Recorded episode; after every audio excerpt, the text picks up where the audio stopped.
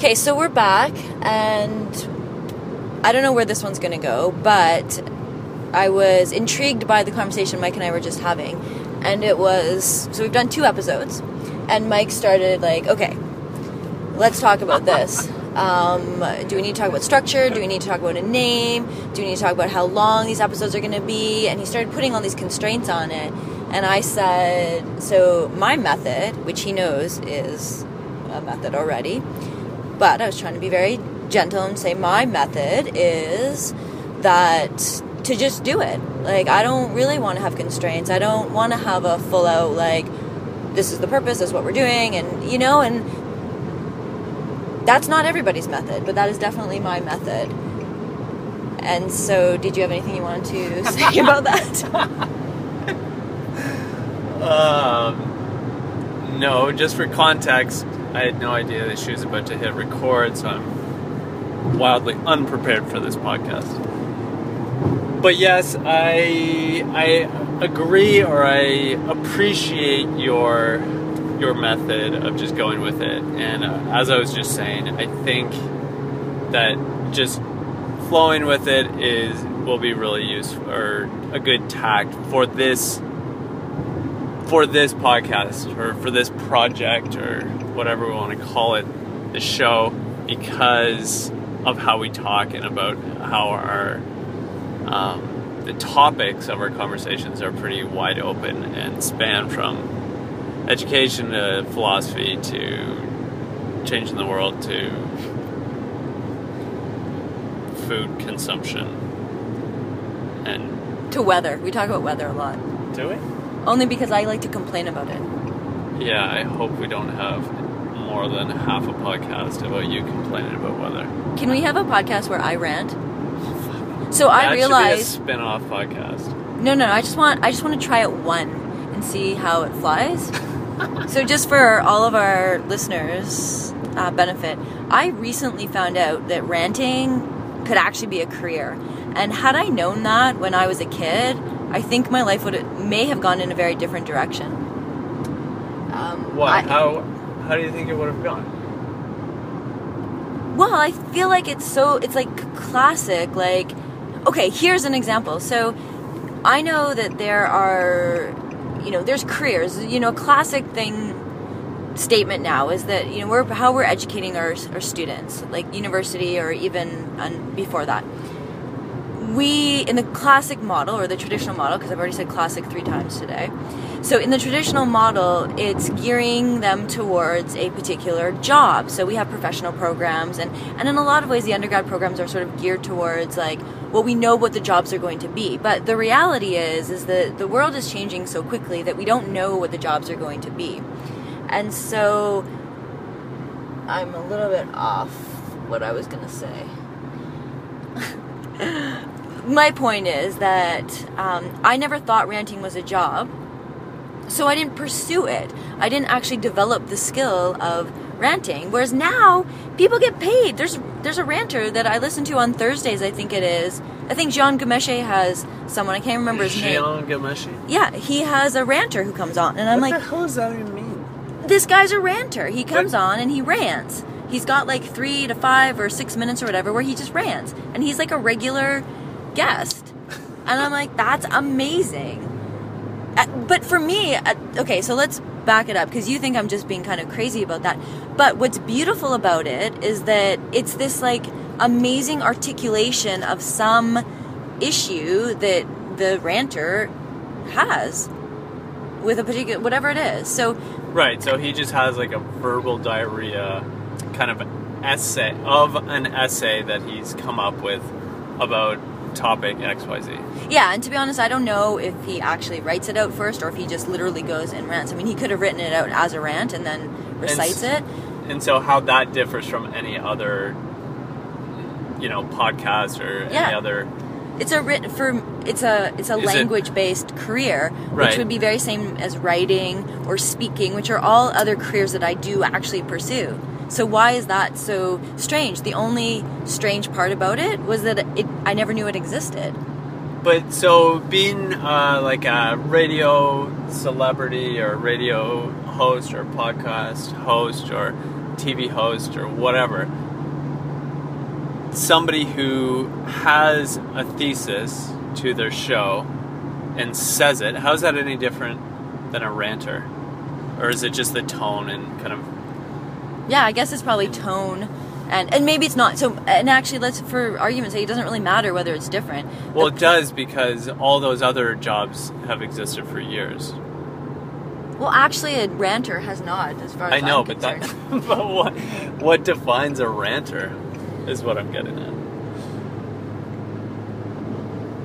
Okay.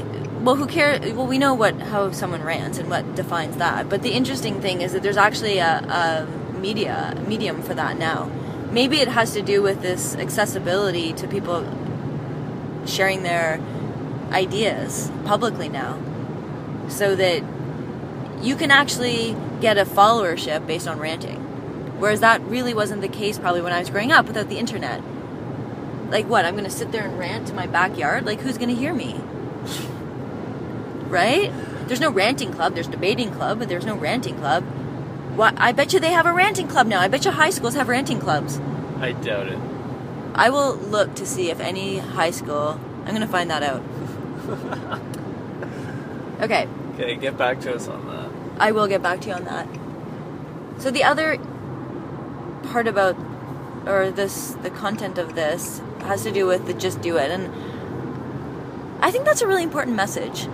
The just do it, and you're right. In, in not in all context should we just do something. I mean, there's lots of places where you have to be very strategic, and you know have it logically unfold or whatnot. But there are definitely circumstances where the just do it mentality can actually allow someone to become successful in something. Yeah, for sure.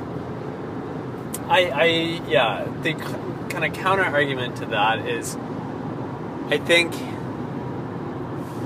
I think if you just do it without thinking about it, you have the risk of just doing a lot of shit and not,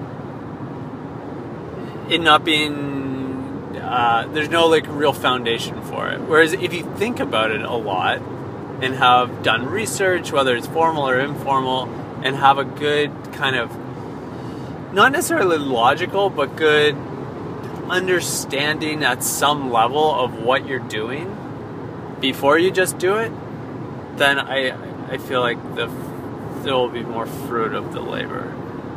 And then to go beyond that, there's the kind of logical, hyper planned out route where it's do all the research, but then before you like put your stake in the ground, you you test things and you strategize and you plan out and logically create a structure, um, which is kind of kind of I don't know more of an engineering approach, I guess. Well, I think the just do it model, like in terms of my method, allows for prototyping. It allows for. So you said it's very risky because you could just have like a bunch of basically crap out there, right? I'm okay with that. Yeah, because I'm fine sending out 10, doing 10 things, just doing 10 things, let's say, yeah, and in my heart feeling like any one of those could be an avenue to share my messages or whatever it is. And if nine of them fail and one of them succeeds great for me. Right. the alternative so why i hesitate to do the alternative of like hyper thinking everything out is that then i invest in one and then if that doesn't work that time's gone. Then i go it's just too it's too sequential. I like the like Yeah, you'd say it's riskier. uh, yeah definitely riskier. Yeah. especially because i don't i don't think that i trust myself. Like i feel like i could that's where i could spiral where i will just like hyper analyze and go through all of this and then eventually be like oh well, it's too much i can't do it or there's all these other reasons so i need to just let my go with my heart and say okay i want to just try this and see what happens because i learn a lot as a result of that Right. like Yeah, for sure. I mean, even this podcast, for example, we can put it up there, and then after several, we're like, oh, well, we should have done that, or we should have done that, or like, that's not novel. Ever, that's Yeah, like yeah. so two years ago. Well, so be it. Yeah. the only reason Sure. I knew that was because I actually tried it. Put so it out there. Yeah, totally. Yeah, yeah, for sure. I think this is uh, yeah. What you're talking about is like aligns pretty well with the the design process, where you yeah rapid prototype a lot, get things out there, see what the users like, and iterate. Yeah, I, I guess the the a, a critical component of that though of the design process and maybe your process is okay so you put out a million prototypes or a bunch of prototypes out into the world test them get feedback from users yourself whatever and then iterate. But at some point i think this is how it is in the design process anyway you shear you shed a bunch of the unsuccessful tests and you switch modes from like an ex, like an explorer uh, experimenter into a producer which is a really critical thing for design where because at the end of the day you need a product to sell or a product to put out into the world. Unless you know because your job isn't to just produce experiments it's to produce a product. Um, and so flipping that switch from an experimenter to a producer is, is critical and but it's a completely different skill set and mindset mindset and i feel like it's uh, some people get stuck in the experimenter um, mode and never complete anything and never have a final kind of polished product Yep, I would agree with that. But I think that might be where you also bring on other people who have that skill set. for sure Because I actually am quite aware that I'm an experimenter or explorer or whatever. I'm an initiator, I'm a starter. I'm not a polisher.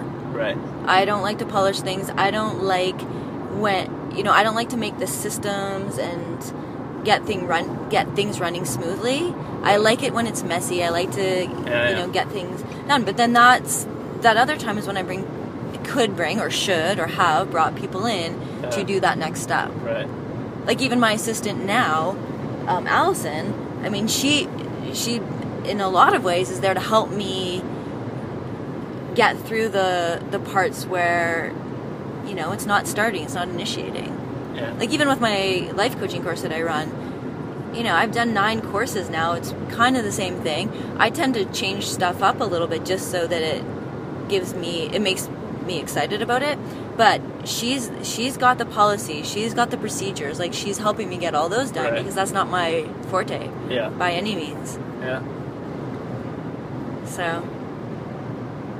Well, there you go. So now we're exploring with this podcast, and we'll we'll fire it out there, see what happens, and then at some point in the future, we'll hire someone to put a polish on it. yes, Or maybe not. We'll see. okay, we're done.